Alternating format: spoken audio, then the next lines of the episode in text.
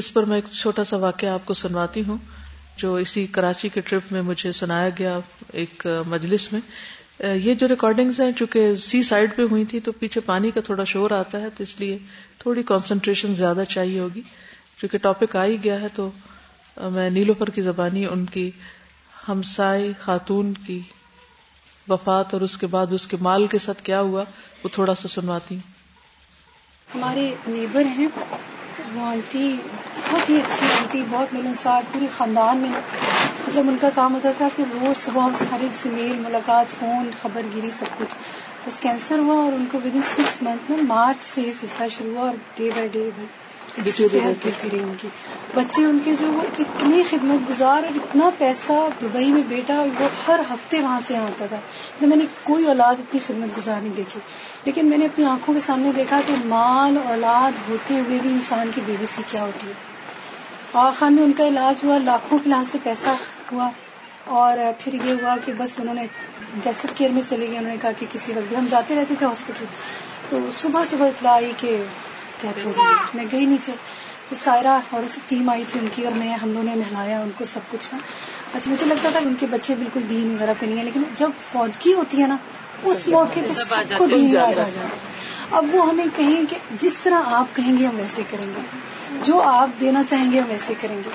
وہ کیا اس کے بعد میں نے ان کو کہا کہ اگر آپ چاہیں تو ہم اگلے دن کو درس رکھ لیں درس بھی کیا ڈسٹریبیوشن بھی لیکن وہ تو ایک فیز تھا ختم اس کے بعد جو ہوا نا دیکھو تکلیف تھی سارے گھر کا سامان وہ میں ایک دن ملنے گئی تو ان کی بہو اور بیٹا آئے تھے انہوں نے واپس آنا تھا اپنی جاب پہ تو میں نے کہا کہ کیا ہو رہا ہے نا تو کہنے لگے کہ آپ کو پتا امی کو اتنی سلیقہ شار تھی یہ جو سوفے نا یہ امی کے جہیز کے ہیں یہ جو برتن آپ کراکری دیکھ رہے ہیں یہ امی کے جہیز کے سب نکلے اور وہ مطلب ہمارے ساتھ رہتے ہیں ان کا گھر ایسے جیسے اتنی سلیقے والی خاتون انہوں نے اس سارا سامان دے دیا فیس ابیلا فیس ابھیلا دے دیا بیچ دیا لوگ آتے تھے قیمتیں لگی ہوئی ہیں قیمتیں لگی ہوئی ہیں ٹیگز لگی ہوئے ہیں لوگ گا رہے ہیں ایک ہفتے میں وہ گھر ختم میں سوچ رہی تھی پچپن سال بنے اس گھر کو بننے میں میں نے بہت تکلیف دہ سین دیکھے اپنے لوگوں کے سامنے اور وہ پورا سامان ختم کیوں اس لیے کہ پتا چلا کہ اب وہ گھر بھی نہیں چھوڑنا چاہ رہے تھے اور وہ بیٹا کے پاس فادر جو ہے وہاں رہیں گے لیکن بیٹیاں چاہتی ہیں یہاں پہ بھی گھر رہے تو انہوں نے کیا کیا کہ گھر بھی رکھا ہے اور ایک بیٹی کو وہاں شفٹ کر دیا اب اس کا سامان کہاں جائے وہ سارا سامان اپنا لے کے آ رہی ہے تو پچھلا سامان تو ہٹے گا انسان بھی گیا اس کا سامان بھی گیا اس کے آسار بھی گئے پچپن سال جس چیز کو بنانے میں لگے دو ہفتے ختم ہونے میں لگے یہ ہوتا ہے اس سامان کا حال جس کو ہم دن رات صاف ستھرا کرتے رہتے ہیں اور کسی کو بیٹھنے نہیں دیتے اس پہ کسی کو استعمال نہیں کرنے دیتے کہ یہ خراب ہو جائے گا لیکن جب ہم جاتے ہیں تو ہر چیز بڑھ جاتی کیونکہ وہ تو ہمارے ٹیسٹ کا ہے نا ہم جو کچھ بھی خریدتے ہیں چاہے کپڑا خریدیں چاہے قلم خریدیں چاہے گلاس خریدیں کراکری خریدیں ہم اپنی چوائس کی لیتے ہیں نا تو عام طور پہ بچوں کی چوائس تو وہ نہیں ہوتی پھر کیا ہوتا ہے بچوں کے لیے وہ سب کچھ بیکار ہے کیونکہ انہوں نے اپنی چوائس کا لانا ہے وہی کہانی پھر دوہرائیں گے اپنی آنکھوں کے سامنے ہی سب کچھ ہوگا وہی کریں گے کیا اسی مال کو ہم اپنی آخرت کے لیے نہیں لگا سکتے لیکن وہ ہماری ترجیح نہیں ہے اتنا اہم سبق ہم بھولے ہوئے ہیں میں یہ کہنا چاہ رہی تھی کہ یہ ایک ایسی خاتون کی بات تھی جو دنیا سے چلی گئی میں ایک ایسی خاتون کو جانتی ہوں جنہوں نے ساری زندگی گھر کی صفائیاں نیٹنس کلیننس اور ہر وقت مطلب چیزوں کو چمکاتے رہنا ایون بہویں ہوتی تھیں گھر میں لیکن وہ پھر بھی صفائی کا خیال خود سب کے کھانے کا انتظام خود اور بچے بیٹے بہویں سب وہ کھانا پکاتی تھی اور وہ کھاتے تھے مجھے ابھی تک یاد ہے کہ ان کی بہو نے ایک دفعہ مجھے شیئر کیا کہ میں جب اس گھر میں آئی تو میں نے ایک دن ایک ڈیکوریشن پیس اٹھایا اس جگہ سے جہاں انہوں نے رکھا ہوا تھا وہ اتنا روئی وہ اتنا روئی انہوں نے کہا کہ تم نے میرا رکھا ہوا ڈیکوریشن پیس وہاں سے اٹھا دیا جہاں میں نے رکھا ہوا تھا ایک دن وہ اسی طرح کوکنگ کر رہی تھیں ساری فیملی انوائٹیڈ تھی بیٹے اور بہویں اپنے بیٹے کے ساتھ باہر نکلی موٹر سائیکل سے گری اور ان کو فالج ہو گیا اور ہیڈ انجری ایسی تھی جس کا کوئی نہ سرجری ہو سکتی تھی اور نہ ہی اس کی کوئی دوائی تھی ان کی رائٹ سائڈ دایاں ہاتھ دایا بازو دائیں ٹانگ پیرالائزڈ اور زبان میں وہ بہت بولنے میں تیز تھی اب وہ الفاظ بولتی ہیں لیکن کوئی بات کسی کو سمجھ آئے تو آئے اور وہ محلے والے آتے تھے کھاتے تھے پیتے تھے تعریفیں کرتے تھے اور چلے جاتے تھے اور یہی زندگی کا مقصد تھا جب وہ بیمار ہوئی ان کے سارے بچے ان کو اندھیرے کمرے میں چھوڑ کر گھر سے چلے جاتے لوڈ شیڈنگ اتنی زیادہ لاہور میں بتی گئی ہوتی اور وہ اکیلی عورت کیونکہ وہ اٹھ نہیں سکتی نا لائٹ نہیں جلا سکتی ان کو واش روم جانا ہوتا تھا تو وہ اونچی اونچی چیخے مارتی تھی کہ کوئی ہمسایوں میں سے آئے اور مجھے آ کر فارغ کروائے کیا ہوا کہ جو ہسبینڈ سنبھالتے تھے ان سے بھی کافی لڑائی ہوتی تھی ان کی ہسبینڈ کا انتقال ان سے پہلے ہو گیا وہ عورت ابھی زندہ ہیں ان کے گھر کی ایک ایک چیز بکی یعنی میں آپ کو بتا نہیں سکتی کہ ان کی وہ صفائی ستھرائی وہ دایاں ہاتھ اور بازو اور ٹانگ اور وہ ہل نہیں سکتی اور گھر گندا پڑا ہے سامنے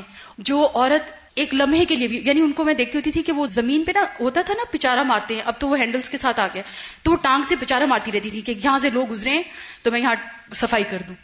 اور ان کے سامنے اتنا گند اور جب ان کی اپنی گندگی جس کو فارغ کروانے والا کوئی نہیں ہوتا تھا اور گھر کی ساری چیزیں بکنے کے بعد بیٹوں اور بہو نے ان کو رکھنے سے انکار کر دیا وہ بیٹے جن کو ایک ایک دن ہر آنے والے لمحے میں گرم روٹی پکا کر کھلائی اور اب وہ اپنی بیٹی اور داماد کے پاس اپنی وہ پراپرٹی کا ایک حصہ جو ان کو ملا اور اس کی وجہ سے وہ اس گھر میں ہے اور ہر بیٹا یہ کہتا ہے کہ حصہ میرے پاس آ جائے لیکن ماں میرے پاس نہ آئے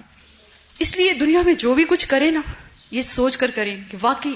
کہ جو ہم آج دے دیں گے اللہ کی راہ میں وہی ہمارا ہے باقی پیچھے کیا ہوتا ہے اور کیسے ہوتا ہے پیچھے تو بعد میں ہوگا نا یہ وہ سامنے ہونے کے کام ہے اور اپنی آنکھوں سے وہ سب کچھ دیکھتی ہیں اور اب وہ خاتون جو ہر وقت بولتی رہتی تھی وہ بالکل خاموش ہے میں ان کے لیے بہت دعائیں کرتی ہوں لیکن اب وہ اس سمجھ میں بھی نہیں ہے کیونکہ میں ان کو بدعت کا بتاتی تھی میں ان کو قرآن کے بارے میں بتاتی تھی میں ان کو کہتی تھی آپ میری کلاس میں آئیں تو کہتی تھی کہ میں تو نہیں آ سکتی کیونکہ مجھے گھر میں کھانا پکانا ہوتا ہے اور بچوں کو دیکھنا ہوتا ہے اور یہ نہیں تھا کہ وہ افورڈنگ نہیں تھی لیکن نہیں میرے پاس وقت نہیں ہے اور یہ سب کچھ میری آنکھوں دیکھا حال ہے اور ہم سب کے لیے عبرت ہے کہ ہم اپنی زندگی کے لیے اگر کچھ چاہتے ہیں تو جو کرنا ہے اس دنیا میں کریں السلام علیکم السلام علیکم میں ایک قصہ بتانا چاہتی ہوں جو مجھے ریسنٹلی میں ایک شادی میں گئی اور مجھے میری فرینڈ کی فرینڈ ملی اور ان کے ہسبینڈ سرجن uh, تھے ایک ہاسپٹل میں ایک کسی جنرل کے بیٹے تھے ان کے ہسبینڈ کی شہادت ہو گئی تھی تو میں نے ان کو کہا میں آپ سے کچھ پوچھنا چاہتی ہوں کہ میرا ایمان کا لیول رائز ہونا تو آپ پلیز مجھے بتائیں تو کہتی ہیں کہ میرے ہسبینڈ اور میری جب شادی ہوئی تو ہماری اولاد نہیں تھی پانچ سال تو میرے میاں جب حج پہ گئے تو انہوں نے تین دعائیں اللہ تعالیٰ سے مانگی پہلی دعا کہ اللہ تعالیٰ مجھے شہید کرنا نمبر دو اللہ تعالیٰ مجھے صاحب اولاد کرنا اور تیسری دعا مانگی تھی کہ اللہ تعالیٰ آپ مجھے نافع بنانا یعنی کہ لوگوں کے لیے فائدے مند بنانا کہتی ہیں میں نے اپنے ہسبینڈ سے کہا کہ آپ نے اپنے لیے شہادت کی دعا مانگی اور دوسرا آپ اولاد کی دعا مانگ رہے ہیں تو یہ تو مجھے بڑا عجیب لگتا ہے تو انہوں نے کہا تمہیں نہیں پتا کہ اللہ تعالیٰ کتنی برکتیں دیتے ہیں کہتی ہیں مجھے اللہ تعالیٰ نے دو بیٹیاں اور دو بیٹے دیے جب میرا بیٹا پیدا ہوا تو وہ نیو بورن بیبی اور کہتا تھا اللہ یہ شہید ہو کہتی ابھی تو یہ پیدا ہی ہوا ہے آپ کس طرح کی دعائیں مانگتے ہیں کہتے ہیں دیکھیں آپ کو نہیں پتا اس بات کا کہتی ہیں رات کو جب ان کو کال آتی تھی ہاسپٹل سے کسی پیشنٹ کی تو وہ اٹھ کر دو نفل حاجت کے اس کے لیے مانگتے تھے اور کہتے تھے آپ بھی اٹھے اور آپ بھی دو نفل حاجت کے اس بندے کے لیے ادا کریں اس کو آپ کی دعاؤں کی سخت ضرورت ہے آپ سمجھیں کہ جس طرح آپ کی والدہ ہوں یا والد ہوں بہن بھائی ہوں جس طرح ان کو آپ کی دعاؤں کی ضرورت ہے اس طرح ان کو بھی آپ کی ضرورت ہے تو کہتی ہیں مجھے بڑا عجیب لگتا تھا کہ میں اپنے ہسبینڈ کی ڈے ٹو ڈے چیزیں دیکھتی تھی اور میں بہت امپریس ہوتی تھی کہ دنیا میں اس طرح کے لوگ ہو سکتے ہیں کہتی ہیں ان کے پاس صرف چار شلوار قمیض تھے اور اینڈ کے دنوں میں انہوں نے امامہ پہننا شروع کر دیا تھا کہتی ہیں وہ مجھے کہتی تھی کہ آپ نے اس سے زیادہ میرے لیے کپڑے خریدے نا تو میں اس بات سے اللہ کے آگے بریو ذمہ کیونکہ مجھے اللہ تعالیٰ کے آگے جاتے ہوئے بہت شرم آتی ہے اور میں کس طرح اس کا حساب دوں گا کہتی ہیں آپ میرا کمرہ آ کے دیکھیں پرانا فرنیچر پرانی چیزیں وہ کہتے تھے دنیا بہت بری چیز ہے میرا دنیا میں بالکل دل نہیں لگتا کہتی ہیں ان کی عادت تھی کہ جب آتے تھے تو دستک دیتے تھے دروازے کے اوپر اور السلام علیکم کہہ کے پھر داخل ہوتے تھے کہتی ہیں ایک دن وہ گھر کے اندر داخل ہوئے کہتی ہیں انہوں نے سلام نہیں مجھے کیا اور کہتی مجھے لگا کہ کوئی بہت بڑا مسئلہ ہو گیا کہتی جی دو نفل ادا کیے سجدے میں روتے رہے روتے رہے اور کہتی جب سلام پھیرا آدھے گھنٹے کے بعد تو مجھے آ کے کہتے ہیں تمہیں پتہ ہے میرا دوست ان کے جو بیسٹ فرینڈ تھے کہتے ہیں تمہیں پتہ ہے وہ شہید ہو گئے ہیں وہ اور ان کی وائف تو میں نے ان سے پوچھا کہ ان کا ایمان کا لیول کیسا تھا کہتی ہیں وہ ان سے بھی زیادہ تھا کہتی ہیں کہ وہ سول انجینئر تھے ان کے پیرنٹس ان کو سپورٹ کرتے تھے مگر وہ سب کچھ اللہ کی راہ میں دے دیتے تھے اور اکثر فاقے سے ہوتے تھے اور شہادت کس طرح ہوئی کہ وہ دیور ان افغانستان اور سم ڈیوٹی پر تھے تو ان کو اور ان کی وائف کو این روزہ کھولنے کے وقت کسی نے شوٹ کر دیا کہتے ہیں کہ دیکھو اللہ تعالیٰ نے ان کا تو انجام اچھا کر دیا انشاءاللہ وہ تو اللہ تعالیٰ ان کو بخش دے گا ہمارا کیا بنے گا کہتی ہیں اس کے بعد میرے میاں علاج کے لیے نا مسلمانوں کی ہیلپ کرنے کے لیے چلے گئے اور کہتی ہیں کہ پھر اس کے بعد میرے ہسبینڈ کی شہادت کی مجھے خبر آئی کہتی ہیں وہ جیپ میں جا رہے تھے کسی جگہ پہ سرنگے کچھ بچھا ہوا تھا تو کہتی ہیں بلاسٹ ہوا اور جیپ میں آگ لگ گئی اور ان کی ڈیتھ ہو گئی اور کہتی ہیں انہوں نے وہ جوتا پہنا ہوا تھا جو ان کے پاس آخری ایک ہی جوتا تھا ان کے پاس وہ کہتی ہیں کہ ہر شہادت خوشبو والی شہادت نہیں ہوتی کہتی ہے جب ان کی شہادت ہوئی تو ان کی خوشبو پھیل گئی کہتی ہے لوگوں نے ہمیں بتایا کہ ہم نے ان کی داڑھی میں کنگی کی تو خوشبو پھیل رہی تھی اور پھر اس کے بعد کہتی ہیں کہ جب مجھے خبر ملی تو اس وقت فجر کا ٹائم تھا اور ہمارے گھر مہمان آئے ہوئے تھے کہتی ہیں میرے بچوں نے مجھے کہا کہ آپ نے امی صبر کرنا ہے اللہ کا شکر ادا کریں کہتی ہم نے مہمانوں کو ناشتہ کرایا اور اس کے بعد ان کو آرام سے اس کی خبر دی تو میرا ایمان کا لیول بہت ہائی ہوا یہ بات سن کے تو میں نے کہا میں آپ سے بھی شیئر کروں السلام علیکم Assalamualaikum. We have had very thought-provoking and motivating uh, lectures in the last few weeks from this book, especially the chapter of death. So this reminds me of a personal story that I like to share with you. When I first came to Pakistan, I joined a social group where there was a group of ladies who were from Al Huda listeners, and they used to do a lot of social service. I was very motivated by them. I learned a lot from them, and they were very sincere in their work. But at the end of the meetings, I realized something, that my spirit was a bit marred. I came home with a heavy heart after the meetings. I realized that there was a lot of extravagance on clothes, and the Pakistani women, they spent a lot on dressing up, and most of the time it was too much extravagance. So Allah gave me an idea, and I suggested to them that all of us should buy one shroud, one kafan, and hang it in our wardrobes so that whenever we go to our wardrobes to take out our clothes, we would be reminded of our final dress and our final abode. There was a lot of reluctance amongst the ladies to do such a thing. However, we bought the shrouds from Al-Huda funeral service, and we all hung one lady's shroud in our wardrobes. You believe me, it really changed all our thoughts. All of us became very distant from the tailors and the buying of clothes. And I will explain just my experience, because I don't know what the others felt when they took their shrouds home. I felt very, very low and very insignificant when I hung my shroud in my wardrobe. And uh, from that day onwards, I kept on praying to Allah that, Ya Allah, detach me from this dunya. Make me very greedy for akhirah. I shouldn't be greedy for this dunya at all. It changed my whole outlook on this dunya. And so did it change the other ladies. We also bought male and female extra shrouds, and we also bought the duaf, the disease, from the Al-Huda stall,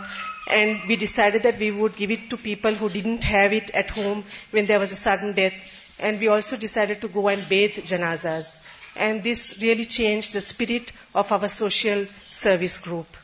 Jazakallah. Jazakallah. تقاسم الأهل مالي بعد من صرفوا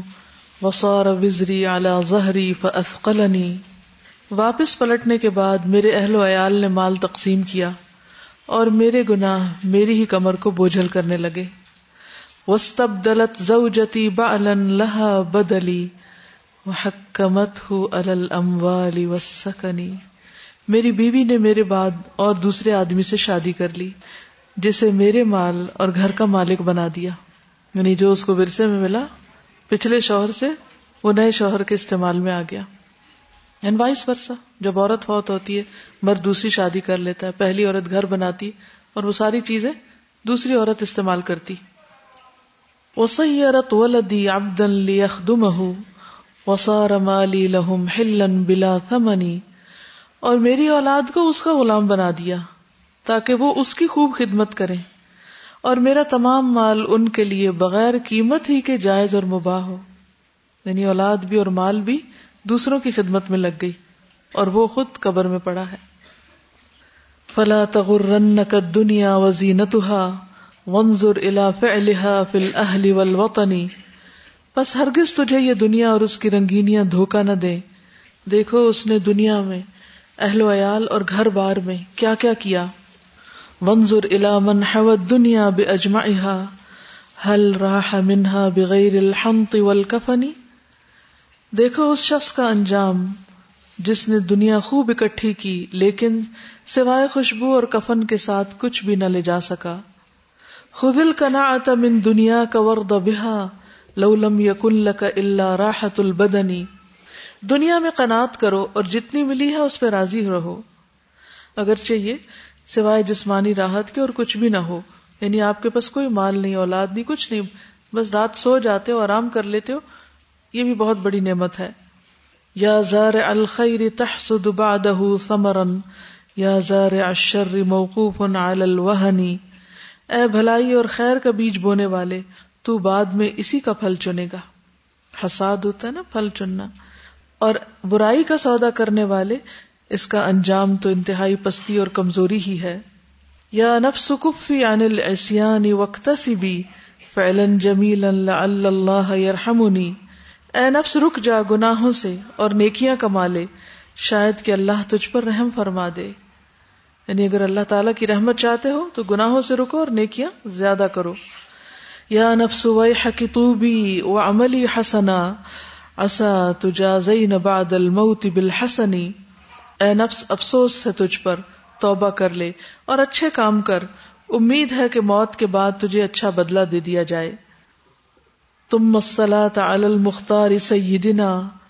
ما وصل بر فی شام وفی یمنی درود ہو ہمارے سردار چنیدانی چنے ہوئے ہستی ہمارے آقا پر جب تک شام اور یمن میں بجلیاں چمکتی رہے یعنی جب تک دنیا قائم رہے شام ایک طرف ہے اور یمن دوسری طرف الحمد للہ ممسینا و مسبحنا بالخیر ولاف و والمننی ول مننی صبح و شام تمام تعریفیں اللہ ہی کے لیے ہیں بھلائی معافی انعامات اور احسانات پر لئی الغریب غریب الشام والیمنی شام المقیمین فی الاوطان نف و سکنی ان الغریب له حق ان ان الغریب غریب اللحد اللہ کفنی اعانکم اللہ ویحفظکم من تغرر الدنیا اللہ آپ سب کی مدد کرے اور حفاظت فرمائے دنیا کے دھوکے سے ویوفقکم لکل خیر اور ہر خیر اور نیکی کے کام کی توفیق دے واللہ المستعان وبه الثقۃ علیہ التکلان اللہ ہی سے مدد چاہی جاتی ہے اسی پر بھروسہ ہے اور اسی پہ توکل کرنا چاہیے ليس الغريب غريب الشام واليمنی إن الغريب غريب اللحد والكفن إن الغريب له حق لغربته على المقيمين في الأوطان والسكن لا تنهرن غريبا حال غربته الدهر ينهره بالذل والمحن سفري بعيد وزادي لبلی وقوتي ضعفت والموت يطلبني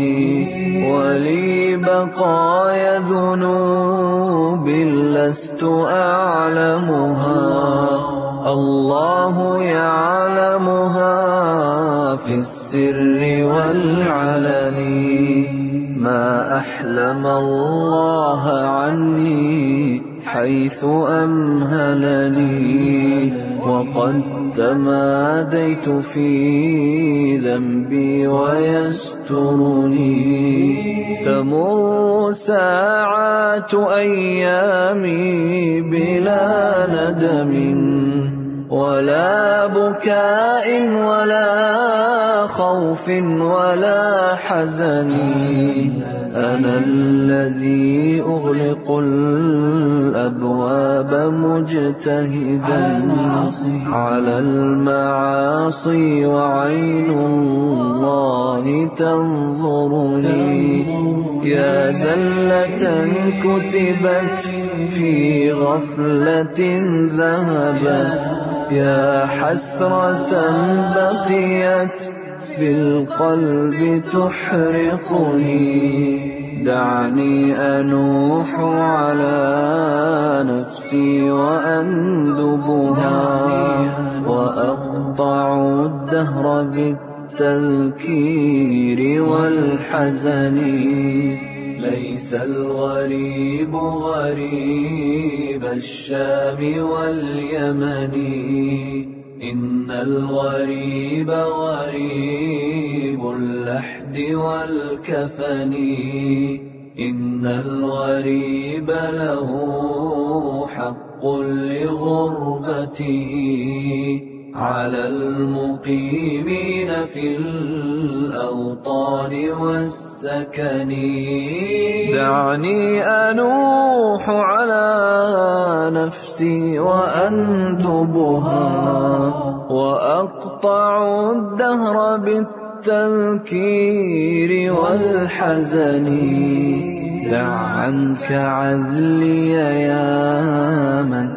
كان يعذلني لو كنت تعلم ما بي كنت تعذرني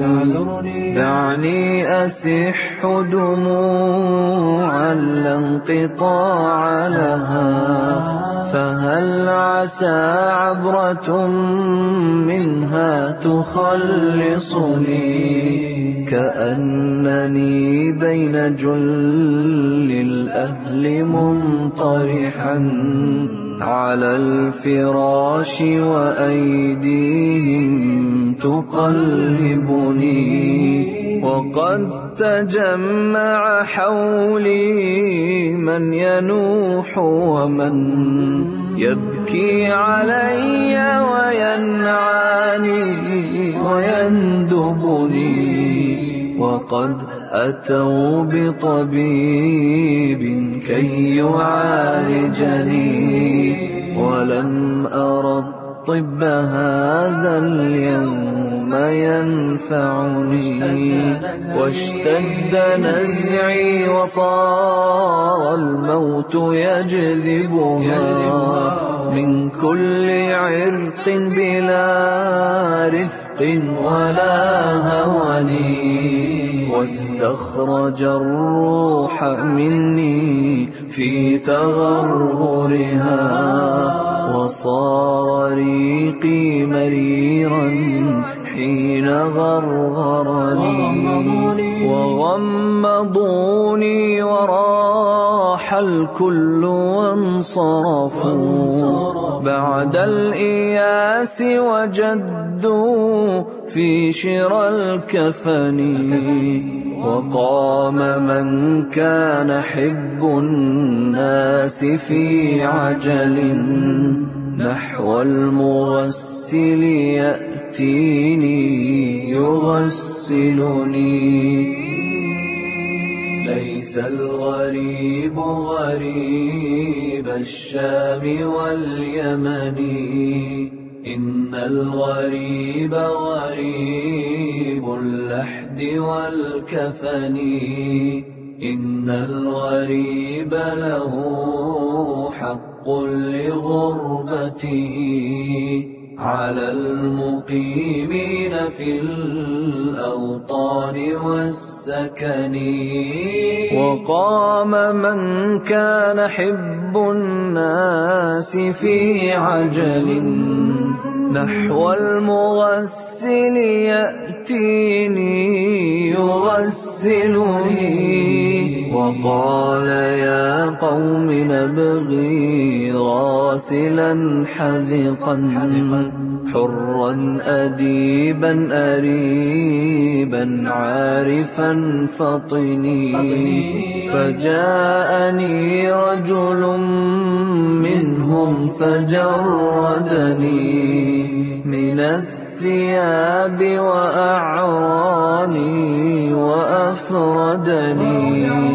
وأودعوني على الألواح منطرحا وصار فوقي خرير الماء ينظفني وأسكب الماء من فوقي وغسلني غسلا ثلاثا ونادى القوم بالكفن وألبسوني ثيابا لا كمام لها وصار زادي حنوطي حين حنطني وأخرجوني من الدنيا الدنيا فوا أسفا على رحيل بلا زاد يبلغني وحملوني على الأكتاف أربعة من الرجال وخلفي من يشيعني وقد قدمون إلى المحراب وانصرفوا خلف الإمام فصلى ثم ودعني صلوا علي صلاة لا ركوع لها ولا سجود لعل الله يرحمني سلوری الغريب بشمی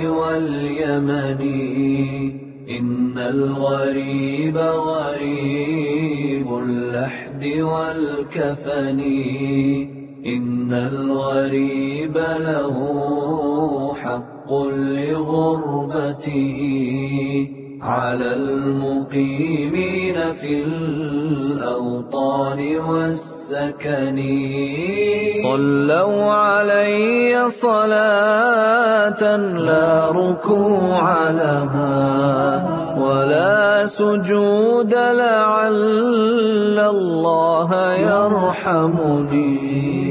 وأنزلوني إلى قبري على مهل وقدموا واحدا منهم يلحدني وكشف الثوب عن وجهي لينظر لي وأسبل الدمع من عينيه أغرقني فقام محترما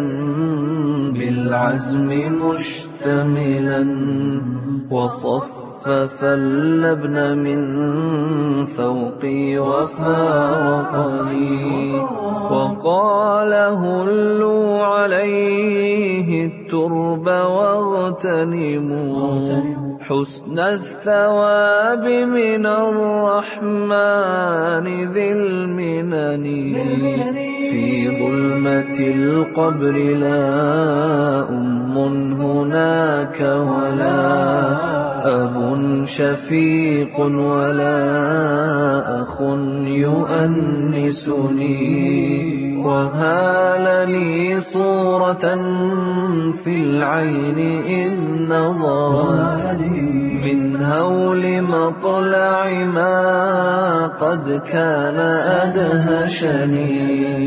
من منكر ونكير مما أقول لهم قد هالني أمرهم جدا فأفزعني وأقعدوني وجدوا في سؤالهم إلهي مالی سوا سواك إلهي من يخلصني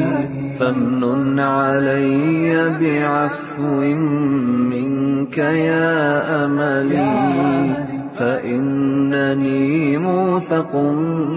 بالذنب مرتهني ليس الغريب غريب الشام واليمن إن الغريب غريب اللحد والكفن إن الغريب له حق لغربته على المقيمين في الأوطان والسلام سكني فمن علي بعفو منك يا أملي فإنني مثق بالذنب مرتهني تقاسم الأهل مالي بعد من صرفوه وصار وزري على ظهري فأثقلني واستبدلت زوجتي بعلا لها بدلي وحكمته على الأموال والسكن وصيرت ولدي عبدا ليخدمه وصار مالي لهم حلا بلا ثمن فلا تغرنك الدنيا دنیا وزین تنہا وم بور ایلا فی الحا فی الحلی وی ولا منہ دنیا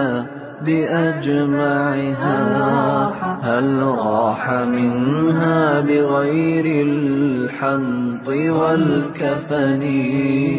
خذ القناعة من دنياك وارض بها لو لم يكن لك إلا راحة البدن يا زارع الخير تحت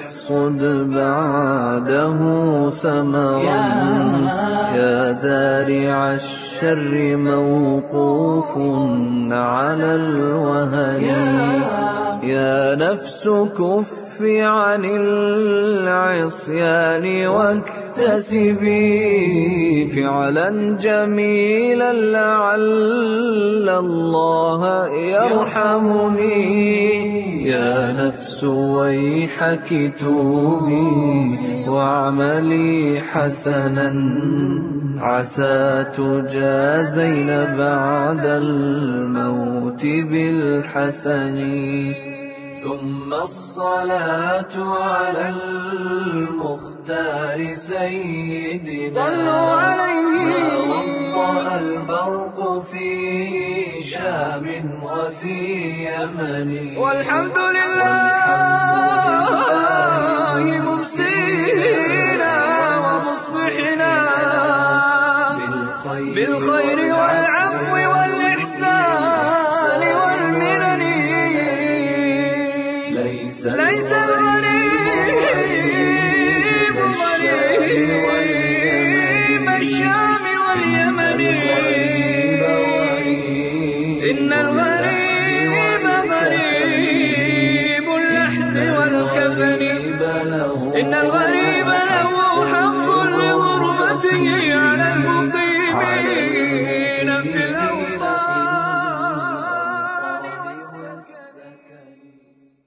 چونکہ نظم عربی میں ہے اس لیے آپ کو سمجھ میں تھوڑی مشکل ہوگی لیکن اگر آپ اس کا ایک ایک لفظ پڑھ کے اس کو دوبارہ پکا کر لیں تو ایک تو یہ کہ آپ کو کچھ نئے الفاظ پتہ چلیں گے دوسرا یہ کہ اس کو اگر آپ دوبارہ سنیں گے کسی بھی وقت کام کے دوران تو یاد دہانی ہوگی جب بھی سنیں کیونکہ یہ یاد دہانی ضروری ہے ہوتا یہ ہے کہ ہم ایک بڑی کتاب پڑھ لیتے ہیں لمبی چوڑی تفصیلات پڑھ لیتے ہیں لیکن اس کے بعد جب چھٹتا ہے تو سب کچھ بھول جاتے ہیں تو کوئی نہ کوئی ایسی چیز ہونی چاہیے کہ جسے ہم اپنے فارغ اوقات میں سن کے یاد دہانی کریں عموماً ہم سب کو پوئٹری اچھی لگتی ہے ہم سب کچھ نہ کچھ سننا چاہتے ہیں لیکن جو کچھ سنا جا رہا ہے سانگز میں وہ کیا یاد دلاتا ہے دنیا دنیا کی لذتیں دنیا کی محبتیں اور حرام چیزوں کی خواہش ہمارے اندر وہ سب کچھ بھڑکاتا ہے اب لوگوں کو ایک آلٹرنیٹ چاہیے ہوتا ہے تو بہتر یہ ہے کہ ایسی نظمیں ایسے نشید اور ایسی چیزیں جن کا کوئی میننگ بھی ہے اور جو ہمیں فائدہ دے نفع پہنچائیں وہ ہمیں پتا ہو یاد ہو اردو میں تو ایسی چیزیں کمی مجھے ملی ہیں لیکن عربی میں جو ہیں میں چاہوں گی کہ آپ سب ان کو پڑھ کے سمجھ کے ان کو ایک ریمائنڈر کے طور پر وقتاً فوقتاً سن بھی لیا کریں دوسری چیز یہ کہ انشاءاللہ پریزنٹیشن ایک دکھا دیتے ہیں جس میں غسل کے سٹیپس آپ کو لائیو سامنے نظر آ جائیں تصویر کی شکل میں یہ کچھ سامان پہلے بھی آپ کو دکھایا گیا تھا کہ جس میں وہ سدر بیری کے پتے ہیں کافور ہے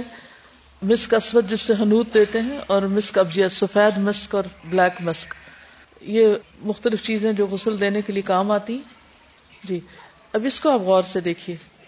یہ تو چونکہ مرد نہ لا رہا ہے مرد کو تو اس لیے مرد کا جو سطر ہے وہ گھٹنوں سے لے کے ناف تک ہے یہ آپ سب کو پتا ہے نا کہ مرد کا یہ حصہ کہیں نظر نہیں آنا چاہیے باقی کھول سکتے ہیں جی نیکسٹ پہلا اسٹیپ کیا تھا کہ پیٹ کو ہلکا ہلکا دبا کے اس کی نجاست نکال دی جائے نیکسٹ پھر اس کے بعد پانی ڈالا جائے تاکہ وہ نجاست نیچے بہ جائے اور آپ دیکھ رہے ہیں کہ یہاں لکڑی کا پھٹا ہے جس کے اوپر اس کو ہوا ہے یا کسی بھی چیز کا جس سے پانی سیدھا نیچے بہتا ہے ابھی اس کو استنجا کروا رہے ہیں گلوز پہن کے ٹھیک ہے اس کے بعد وہ گلوز اتار دیے ہاتھ دیکھ رہے ہیں آپ اب وزو کروا رہے ہیں وہ رائٹ سائڈ ہے اس کی نیکسٹ پھر لیفٹ ہینڈ دلوا رہے ہیں پھر منہ میں کیا رکھیں گے روئی کے ساتھ اس کو صاف کریں گے ناک کو بھی روئی کے ساتھ پھر منہ دھوئیں گے جیسے وزو میں ہوتا ہے اب کیا کر رہے ہیں بازو دوسرا بازو پاؤں دوسرا پاؤں اب اس میں انہوں نے بیری کے پتے ابالے ہوئے ہیں اس سے سر دھوئیں گے اب سر دھونے کی طرف آ گئے ٹھیک ہے کون سی سائڈ دھو رہے ہیں رائٹ سائڈ ساری ٹھیک ہے پاؤں تک پھر اب دوسری دفعہ یہ آپ دیکھ رہے کہ اس طرح تھوڑا سا ٹلٹ کر کے پیچھے سے بھی دھو رہے ہیں پھر دوسری سائڈ اسی طرح پوری پھر ٹلٹ کر کے پیچھے سے دھو رہے ہیں پھر اس کے بعد پانی بہا رہے پہلی دفعہ دوسری طرف سے آگ کسی طرح دھو رہے پھر کافور میلا پانی بہا رہے پہلا بیری کے پتوں والا تھا دوسرا کافور میلا ہے پانی کی وہ ساری تفصیل ہم نے بیچ میں سے اس لیے کاٹی ہے کہ سب کو معلوم ہے کہ تین دفعہ پانی بہانا یا پانچ دفعہ اور آخری دفعہ جو ہے پھر کافور ہوگا اب کفن کی تین چادریں آ گئی تین چادریں برابر کی ہیں اب کیا کر رہے ہیں چادر پہ لٹا کے یہ کیا ہے مسک ہے یا کافور جو بھی ہوگی اب لگائیں گے نیکسٹ کہاں کہاں لگانا یہ آپ دیکھ رہے ہیں بغل کے اندر بازے اب چادر کے ایک طرف آپ نے دیکھا کس طرح اس پہ لے آئے ہیں اب کفن پہنا رہے ہیں دوسری طرف سے ریپ کر رہے ہیں ٹھیک ہے کرتے کرتے اسی طرح سارے اسٹیپ ایک چادر ریپ ہو گئی پھر دوسری ہو گئی پھر تیسری ہوگی سب ہو گئی نہانے سے پہلے بچھا سکتے دوسری طرف یہ آپ دیکھ رہے ہیں باندھ کے اس طرف انہوں نے سات پٹیاں لگائی ہیں تین پانچ سات پٹیاں جتنی بھی آپ سمجھیں میت کے سائز پہ بھی ڈپینڈ کرتا ہے نا بعض لوگ ہلکے ہوتے ہیں بعض بہت بلکی ہوتے ہیں تو بلکی ہو تو پھر زیادہ باندھنا پڑتا ہے تاکہ قبر میں اتارتے وقت وہ کھل نہ جائے ٹھیک ہے محرم کی کیا شرائط ہے محرم کو چہرہ نہیں ڈھانکا جائے گا پھر یہ جنازہ جنازے میں فیمل اور میل دونوں کا نیکسٹ اب زیادہ لوگ ہوں تو آپ دیکھ رہے ہیں کہ کس طرح رکھنا ہے قبلے کی طرف بریل کے وقت یہ قبر کا سوراخ ہے اس کے اندر جا کے پھر وہ لہد ہے اب دیکھیے کتنی مٹی ہے اوپر کہاں انسان کو ڈالا جاتا ہے اور پھر آگے سے بند کر دیا جاتا ہے یہ ہم سب کا ٹھکانا ہے کسی بھی لذت میں پڑ کے انسان حرام کام کرنے لگے تو اس جگہ کو یاد کر لے کبلا لیگز بیک فیس کو دکھایا گیا کہ کس طرح سلائڈنگ کریں گے نیکسٹ یہ ہوتا ہے چھوٹا سا اسٹریچر سا جس پہ میت کو رکھتے ہیں جس کے ساتھ پھر اندر ڈالتے ہیں آئی ہوپ کہ اس سے کچھ چیزیں مزید کلیئر ہو گئی ہوں گی دیکھنے کے بعد اگر کوئی چیز پھر بھی رہ گئی ہو تو بتا دیجیے گا چند چیزیں قبر کے حوالے سے آپ کے ساتھ اور شیئر کرنا چاہوں گی ہم سب کو یہ سوچنا چاہیے کہ ہمیں کیا چاہیے دنیا کا آرام یا آخرت کا آرام جب دو میں سے ایک چوز کرنا ہو تو چوائس کیا ہونی چاہیے عقل مند کون ہے جو دنیا کی لذت پر آخرت کی لذت کو ترجیح دے دنیا کے آرام پر آخرت کے آرام کو ترجیح دے دنیا کے عیش و عشرت آخرت کی عیش و عشرت کے مقابلے میں حقیر ہو جائے ایمان اسی چیز کا تقاضا کرتا ہے چوائس ہماری ہے کہ ہم کس چیز کا انتخاب کرتے ہیں اور یہ بھی یاد رکھیے کہ بعض اوقت ہم آخرت کے لیے کام کرتے ہیں دنیا کو قربان کر کے تو اللہ سبحان و تعالیٰ ہمیں اس سے آخرت تو دیتے ہیں لیکن دنیا میں بھی آرام دیتے ہیں سب سے بڑا آرام دل کا آرام ہے دل کا سکون ہے اور سب سے بڑا عذاب اور سب سے بڑی جلن دل کی جلن ہے دل کا عذاب ہے ایسی راحتیں اور ایسی خوشیاں کس کام کی کہ جس کے نتیجے میں انسان دل کے عذاب میں مبتلا ہو جائے تو اب آپ کی چوائس ہے کہ آپ دل کا آرام چاہتے ہیں یا دل کی آگ چاہتے ہیں قبر کا آرام چاہتے ہیں یا قبر کی آگ چاہتے ہیں آخرت کا آرام چاہتے ہیں یا آخرت کی آگ چاہتے ہیں چوائس آپ کی ہے انتخاب آپ نے کرنا ہے اور اس کے مطابق زندگی بسر کرنی جس کے لیے نفس کو کنٹرول بھی کرنا ہے اور محاسبے کے ساتھ مجاہدہ کرتے رہنا ہے اللہ سبحان تعالیٰ نے فرمایا مجھے میری عزت کی قسم میں اپنے بندے پر دو امن جمع کرتا ہوں نہ دو خوف اگر میرا بندہ دنیا میں مجھ سے امن میں رہا تو میں اسے بندوں کے حشر والے دن خوف دلاؤں گا اور جو دنیا میں مجھ سے ڈر گیا وہ اما من خاف مقام اور ابی ہی وہ نہ انل الجنت ہی الما جو رب کے سامنے کھڑے ہونے سے ڈر گیا اور اپنے نفس کو خواہش سے روک لیا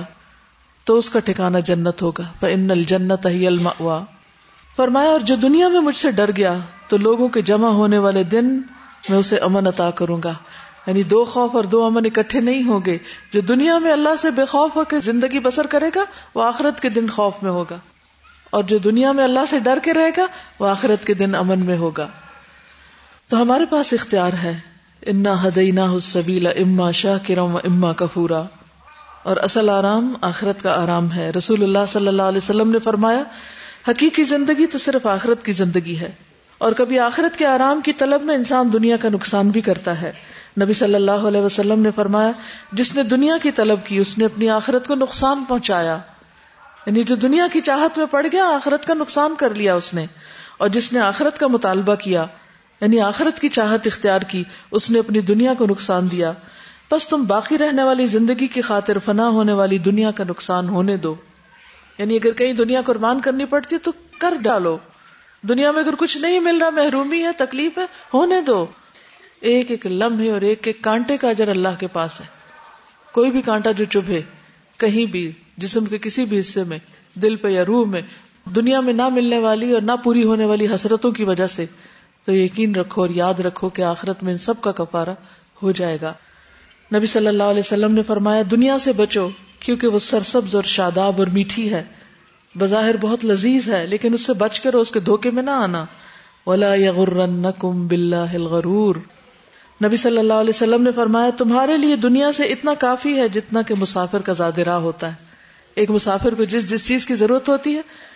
وہی چیزیں اصل میں تمہیں گھر میں بھی چاہیے ہوتی ہیں لیکن گھر میں ہم اپنے دل کی تسلی کے لیے ہر چیز بھر بھر کے رکھتے ہیں ابن عمر کہتے ہیں کہ رسول اللہ صلی اللہ علیہ وسلم نے میرا شانہ پکڑ کے فرمایا تم دنیا میں ایسے رہو جیسے تم اجنبی ہو یا راہ گزر تو آخرت کے آرام کے حصول کے لیے تین اہم باتیں تین اہم چیزیں نمبر ایک مقصد کا حصول مقصد سامنے رکھنا اور ہمارا مقصد زندگی کیا ہے اس دنیا میں ہم کیوں آئے کیوں بھیجے گئے اللہ کی عبادت کے لیے تو ہر چیز سے اہم ٹاپ پر کیا چیز ہونی چاہیے اللہ کی عبادت اپنی ہر نماز کا جائزہ لیں کیا آپ نے صحیح طریقے پر ادا کی یا نہیں آپ کے روزے ٹھیک ادا ہو رہے ہیں کہ نہیں آپ کی باقی جو بھی ذمہ داریاں وہ صحیح پوری ہو رہی ہیں یا نہیں ہم اس پہ تو بہت حریص ہوتے ہیں کہ ہمارے حقوق ہمیں مل رہے ہیں کہ نہیں جو ہماری طلب ہے ہماری خواہش ہے وہ پوری ہو رہی ہے یا نہیں لیکن یہ بھول جاتے ہیں کہ ہم جس کام کے لیے آئے وہ کام بھی ہو رہا ہے یا نہیں تو اس لیے نظر اس پہ رکھیں مقصد پر قرآن مجید میں اللہ تعالیٰ فرماتے ہیں رجال اللہ تجارت ولا بیع ذکر اللہ و اقام و ایتاء الزکاة یخافون یوما تتقلب القلوب والابصار وہ مرد جنہیں اللہ کے ذکر نماز قائم کرنے زکات دینے سے نہ تجارت غافل کرتی ہے اور نہ خرید و فروخت یعنی کس کس چیز سے غافل نہیں ہوتے ان ذکر اللہ اقام اصلاح و ایتاء الزکاة اور ہم کن چیزوں سے غافل ہیں انہی فرائض سے اور کیا نہیں غافل کرتا خرید و فروخت مال کی طلب وہ اس دن سے ڈرتے رہتے ہیں جس میں دل اور آنکھیں الٹ جائیں گی سب کچھ پلٹ جائے گا تو ہمارا متمع نظر آخرت ہونی چاہیے حضرت عائشہ سے روایت ہے کہ نبی صلی اللہ علیہ وسلم نے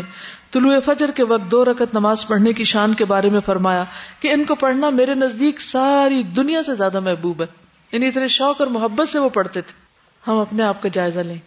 کہ ہماری فجر کی نماز میں اور فجر کے فرائض کس شوق کے کس محبت کے ساتھ ہوتے ہیں کیسا دل لگا کے پڑھتے ہیں نبی صلی اللہ علیہ وسلم نے فرمایا جس نے رات کو دس آیات پڑھی اس کے لیے ایک قنتار لکھ دیا جاتا ہے اور وہ کنتار دنیا و مافیا سے بہتر ہے وہ دس آیتیں کہاں سے ملیں گی ایسی صورت یاد کر لیں کہ جس کو آپ عشاء کی نماز میں پڑھ کے سوئیں اور پھر سورت الملک رسول اللہ صلی اللہ علیہ وسلم اپنے گھر والوں کو زیور اور ریشم سے منع کرتے تھے فرماتے اگر تم جنت کا زیور اور ریشم پہننا پسند کرتے ہو پھر دنیا میں نہ پہنا کرو یعنی ان چیزوں کی طرف رغبت نہ کرو دوسری چیز جس کا ہمیں خیال رکھنا ہے اس دنیا میں جو کچھ بھی آپ نے دیکھا آج کے سارے لیسن کو کنکلوڈ ایک طرح سے کرنی ہو وہ ہے اپنے خیالات کا جائزہ آپ سوچتے کیا ہیں تھنکنگ کیونکہ جو آپ سوچتے ہیں وہی آپ کا عمل بن جاتا ہے ہر وقت ہمارے دل میں کیا ہے اس کا جائزہ لینا بے حد ضروری ہے کانسٹنٹ جائزہ یہاں کیا سوچ رہی ہوں کیا ہے اس کے اندر کس چیز کا خیال بار بار آئے چلے جا رہا ہے نہیں مجھے کچھ نہیں چاہیے مجھے سب سے بڑھ کر اللہ سے محبت ہے سب سے زیادہ اللہ ہی کی یاد ہے میرے دل میں یہ آپ کی زندگی کا مقصد ہو جانا چاہیے اور اس سے پیچھے نہ ہٹے اس وقت تک چین سے نہ بیٹھے جب تک اللہ کی یاد ہر چیز پر چھا نہ جائے ہر دوسری یاد پر چاہے وہ کسی انسان کی ہو چاہے وہ کسی مال کی ہو یا اولاد کی ہو کسی جاب کی ہو کسی بھی چیز کی نہیں اللہ کا ذکر سب سے بڑی چیز ہے میری زندگی میں اور اللہ کا ذکر صرف زبان سے نہیں ہوتا سب سے پہلے تو دل میں ہوتا ہے نا پھر زبان پہ آتا ہے اشیتان یعدکم یا شیطان تمہیں محتاجی سے ڈراتا ہے کیا بنے گا تمہارا اسی طرف دھیان جاتا ہے بار بار وہ امرکم بالفحشاء بے حیائی کا حکم دیتا ہے برے برے خیالات دل میں ڈالتا ہے اللہ عید مخفر منہ وفضلا اللہ واسع علیم اور اللہ تمہیں اپنی طرف سے بڑی بخش اور فضل کا وعدہ کرتا ہے اور اللہ وسط والا اور سب کچھ جاننے والا ہے اس لیے اپنے ذہن کو اللہ کے ذکر کے بعد اپنے آخری گھر پر فوکس رکھے بس یہ جو تصویر دیکھی نا قبر کے اندر کی اس کو اپنے سامنے رکھے یہ میرا گھر ہے یہ میری پہلی منزل ہے دس از مائی فائنل اوارڈ اور پھر اس کے بعد اٹھ کے کہیں اور آگے جانا ہے ابو ذر کہتے ہیں میں رسول اللہ صلی اللہ علیہ وسلم کے ساتھ تھا آپ کا ہاتھ پکڑے ہوئے تھا تو آپ نے فرمایا ابو ذر اگر مجھے پہاڑ جتنا سونا چاندی مل جائے تو میں اسے اللہ کے راستے میں خرچ کر دوں گا میں جس دن میں مروں گا یہ نہیں چاہوں گا کہ اس میں سے ایک قیرات بھی میرے پاس باقی ہو میں نے کہا اللہ کے رسول ایک قنتار آپ نے فرمایا ابو ذر میں قلیل کی طرف جاتا ہوں اور تم کثیر کی طرف میں آخرت کا ارادہ رکھتا ہوں اور تم دنیا کا میں کہہ رہا ہوں قیرات اور آپ نے یہ الفاظ تین بار دہرائے اور ان کو یاد دہانی کرائی تو اس لیے ہماری فکر دنیا کی فکر نہیں ہونی چاہیے اگر ہم آخرت کی فکر کرنے لگ جائیں گے تو اللہ تعالیٰ دنیا کا بندوبست خود ہی فرما دیں گے اور ہم ان لوگوں میں شامل نہ ہو غافلون وہ صرف دنیا کی ظاہری زندگی کا پہلو جانتے ہیں اور وہ آخرت سے بالکل غافل ہیں ایسے لوگ نہ کم الغرور تیسری چیز جس کو ہم فوکس کریں وہ ہے مسلسل کوشش کرنا یہ ہمارے مقصد کا حصہ ہے مسلسل کوشش اسٹرگل محنت کی زندگی اور سخت محنت کی عادت جب تک آپ یہ نہیں کریں گے آگے نہیں بڑھ سکیں گے نہ دنیا میں نہ آخرت میں لیکن اکثر لوگ محنت سے جی چراتے ہیں وہ کہتے ہیں بس کوئی اور ہمارے لیے کچھ کر دیں خود نہ ہمیں کچھ ہلنا جلنا پڑے اس سے نہیں کام چلتا کسی کے انتظار میں نہ رہیں اور سیلف پٹی کا شکار نہ ہو کہ کوئی آئے ہماری خدمت کرے ہماری مدد کرے ہمارے لیے کچھ کرے وہ ہمارے لیے کوئی دروازہ کھولے ایسی زندگی مزریبل زندگی ہے جس میں انسان دوسروں پہ توقعات رکھ کے جیتا ہے اپنی دنیا آپ پیدا کر اگر زندوں میں ہے اپنی دنیا آپ پیدا کر لوگوں سے بے نیاز ہو جائیں لوگوں سے بے غرض ہو جائیں ان کو ملے تو سیلف لیسلی آپ کا رازق اللہ ہے آپ کا مالک اللہ ہے اس نے آپ کو بھیجا ہے وہ تنہا نہیں چھوڑے گا اس کام پہ نظر رکھے جس کے لیے آپ کو بھیجا گیا ہے اس پہ نہیں جو اللہ کے ہاتھ میں اور وہ پورا کرے گا جب ہمارا فوکس بدل جاتا ہے نا فوکس دنیا ہو جاتی ہے تو باقی سارے مقاصد پیچھے بیک گراؤنڈ میں بلر ہو جاتے ہیں پھر ہم اپنا کام بھول جاتے ہیں تو کانسٹنٹ جائزہ لیں اپنا کہ زندگی میں سب سے امپورٹنٹ چیز کیا ہے کس چیز کو اپنی نگاہ سے ادھر ادھر نہیں ہونے دینا اوپر نیچے نہیں ہونے دینا کیونکہ اگر وہ منزل بھول گئی جہاں پہنچنا ہے وہ نکتا ہی کھو دیا تو لاسٹ ہو گئے ہلاکت میں پڑ گئے مثال کے طور پر اگر آپ کو وہ دوسرے اینڈ پہ ایک نشان بتایا جائے کہ وہاں تک جانا ہے جیسے رنرز ہوتے ہیں بھاگتے ہیں اور وہ ادھر بھاگنے کی وجہ دائیں طرف بھاگنے لگے بائیں طرف بھاگنے لگے تو کیا وہ انعام کے حقدار قرار پائیں گے چاہے فاصلہ انہوں نے زیادہ ہی طے کیا نہیں جس نے منزل کا نشان کھو دیا وہ گمراہ ہو گیا تو مقصد آنکھوں کے سامنے بھی ہو اور مقصد کے لیے مسلسل کوشش بھی ہو بھاگ دوڑ ہو لنا جو لوگ ہماری راہ میں جد و جہد کرتے ہیں یقیناً ہم انہیں اپنی راہ دکھاتے ہیں تو آخرت کے آرام کے حصول کے لیے مسلسل بھاگ دوڑ کہ آرام یہاں نہیں وہاں جا کے کرنا ہے رسول اللہ صلی اللہ علیہ وسلم نے فرمایا المجاہد منجاہد فی طاعت اللہ مجاہد وہ ہوتا ہے جو اللہ کی اطاعت کے معاملے میں اپنے نفس سے جہاد کرے یہ بہت بڑا مجاہد ہے جو اپنے نفس کو کنٹرول کرنا جان لے فرمایا افضل الجہاد نفس کفی ذات اللہ جل رسول اللہ صلی اللہ علیہ وسلم نے فرمایا اللہ عز وجل کی ذات کی خاطر تیرا اپنے نفس اور خواہش سے جہاد کرنا افضل جہاد ہے تو اپنے نفس کو بھی کنٹرول کرنا ہے اور اپنی بے محابہ لامتناہی خواہشات کو کنٹرول کرنا ہے اپنی غفلت اور سستی کو کنٹرول کرنا ہے اپنی بزدلی کو کنٹرول کرنا ہے اور سیلف پٹی کا قطن شکار نہیں ہونا اور جو کرنا ہے وہ کر کے دم لینا ہے اور جو بار بار میں آپ سے کہتی ہوں کام پورا کرنا ہے نہ کہ ٹائم پورا کرنا ہے کچھ ہیں ایسے لوگ کہ جو اپنی ذمہ داری اور اپنے فرض کو پورا کرتے ہیں ہاں وہ کتنے ہی تھکے ہوئے کیوں نہ ہو اور کچھ لوگ ٹائم پورا کر لیتے ہیں ہاں، چھٹی کا وقت ہے بس اب گھر جانا ہے بھاگے یہاں سے نکلے ان دو کے انجام میں بہت بڑا فرق ہے وہ فرق دنیا میں بھی واضح ہو جاتا ہے اور آخرت میں تو یقیناً ہوگا سیریس ہو جائیں سنجیدہ ہو جائیں مقصد واضح ہو مقصد کے لیے اللہ سے مدد اور مقصد کے لیے مسلسل جد و جہد تو شاء اللہ عزیز کل بہت اہم ترین دو تین چیزیں آپ کو بتانی ہیں جس میں سے ایک تو ان شاء اللہ وسیعت کے جو پیپرز کا وعدہ کیا ہوا وہ آپ کو ملے گا آپ اپنے طرف سے اپنی پرائیویٹ بصیت کی بھی جگہ خالی چھوڑیے اور باقی اپنے گھر والوں کو آپ دے جائیں گے میری فوتگی پر میری وفات پہ کوئی بدت اور کوئی غیر مصنون کام نہیں ہوگا اس کے باوجود اگر وہ کریں تو پھر ان کی ذمہ داری وہ ساری کتاب میں سے خلاصہ کر کے چیزیں لکھ دی گئی ہیں ابھی اردو میں ملے گا پھر انشاءاللہ انگلش میں بھی کر دیں گے اس کو اور باقی جو کچھ آپ کے پاس مال متا پراپرٹی وغیرہ وہ سب لکھ کے اس کے بارے میں جو فیصلہ کرنا ہے وہ بھی لکھ کے گواہوں کے سائن کرا کے اپنے کفن کے ساتھ رکھ دیں ٹھیک ہے اختتام پر میں ایک چھوٹا سا واقعہ کسی نے لکھا ہے سنانا چاہوں گی صرف ایک موٹیویشن کے لیے کہ کیسے کیسے لوگ سیلف لیس ہو کے کام کرتے ہیں اور پھر اللہ تعالیٰ ان کے کام کو کس طرح صدقہ جاریہ بناتا ہے یہ لکھتی ہے کہ میرے ابو کو بچپن سے پودے اور درخت لگانے کا بہت شوق تھا اور یہ میں اس لیے بھی ریمائنڈر دے رہی ہوں کہ موسم میں پودے اور درخت لگانے کا کچھ نہ کچھ اپنا حصہ جان مال وقت سے ضرور لگائیے ابو نے جب جاب کرنا شروع کی تو بہت کم عمری میں اپنی زمینوں پر پھلوں کے درخت لگانے شروع کر دیے یہ ساتھ ساتھ درخت لگا رہے تھے لگاتے لگاتے ایک دن ایسا آیا کہ ایک بہت بڑا باغ بن گیا اصل میں جب پودے لگاتے ہیں اس وقت تو وہ چھوٹے چھوٹے ہوتے ہیں اور انسان فیٹ ہے اس سے تو کچھ نکل نہیں رہا لیکن وہی پھر ایک دن بڑے بھی ہو جاتے ہیں جس میں ہر طرح کے پھل تھے پورا باغ ہر طرح کے پھلوں سے بھر گیا ابو کی پہچان وہ باغ بن گیا جب بھی باہر سے کوئی ہمارے گھر آتا تو کہتا کہ ہم باغ والے کے گھر آئے باغ والے کے گھر ابو نہ صرف اپنے خاندان والوں کو بلکہ تمام دور دراز سے آنے والوں کو ہر موسم کا پھل دیتے کتنا بہترین صدقہ جتنا زیادہ دیتے اس سے بھی زیادہ اچھا اور عمدہ پھل دوبارہ باغ میں آ جاتا یہ تو اللہ کا وعدہ ہے نا جو دے گا اللہ تعالیٰ اس سے بہتر اس کو اور دے گا کل جب آپ نے صدقے کی بات کی تو مجھے بہت احساس ہوا کہ ابو کے لگائے ہوئے باغ کا پھل آج سب لوگ کھا رہے ہیں اگر ہم بھی اسی طرح یعنی اپنے ابو کی طرح آج درخت اور پھلدار درخت خاص طور پہ لگانا شروع کر دیں تو نہ جانے بعد میں کتنے ہی لوگ ان درختوں کا پھل کھائیں گے اور ہمارے جانے کے بعد وہ ہمارے لیے صدقہ جاریہ ہوگا جب لوگ پھل کھاتے ہیں اور دعائیں دیتے ہیں تو اس بات سے بہت خوشی ہوتی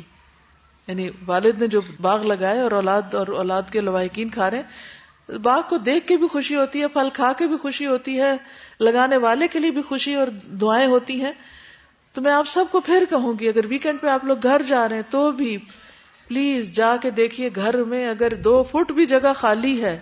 تو وہاں پودا لگانے کی کوشش کریں اور اگر آپ ایسے ایریا میں رہتے ہیں کہ آپ کے ساتھ پلاٹ خالی پڑا ہے اجڑا پڑا ہے تو وہاں پر خود یا لوگوں کو لگا کے یا کسی بھی طرح اس میں سبزہ اور ہریالی کر دیں بہترین صدقہ جاریہ ہے ٹھیک ہے اور اپنے ہاتھ سے بھی لگائیں کچھ نہ کچھ جزاک خیرن سبحانک اللہم و بحمدک ہند الہ الا انت استغفرک و استرک اتوب الئی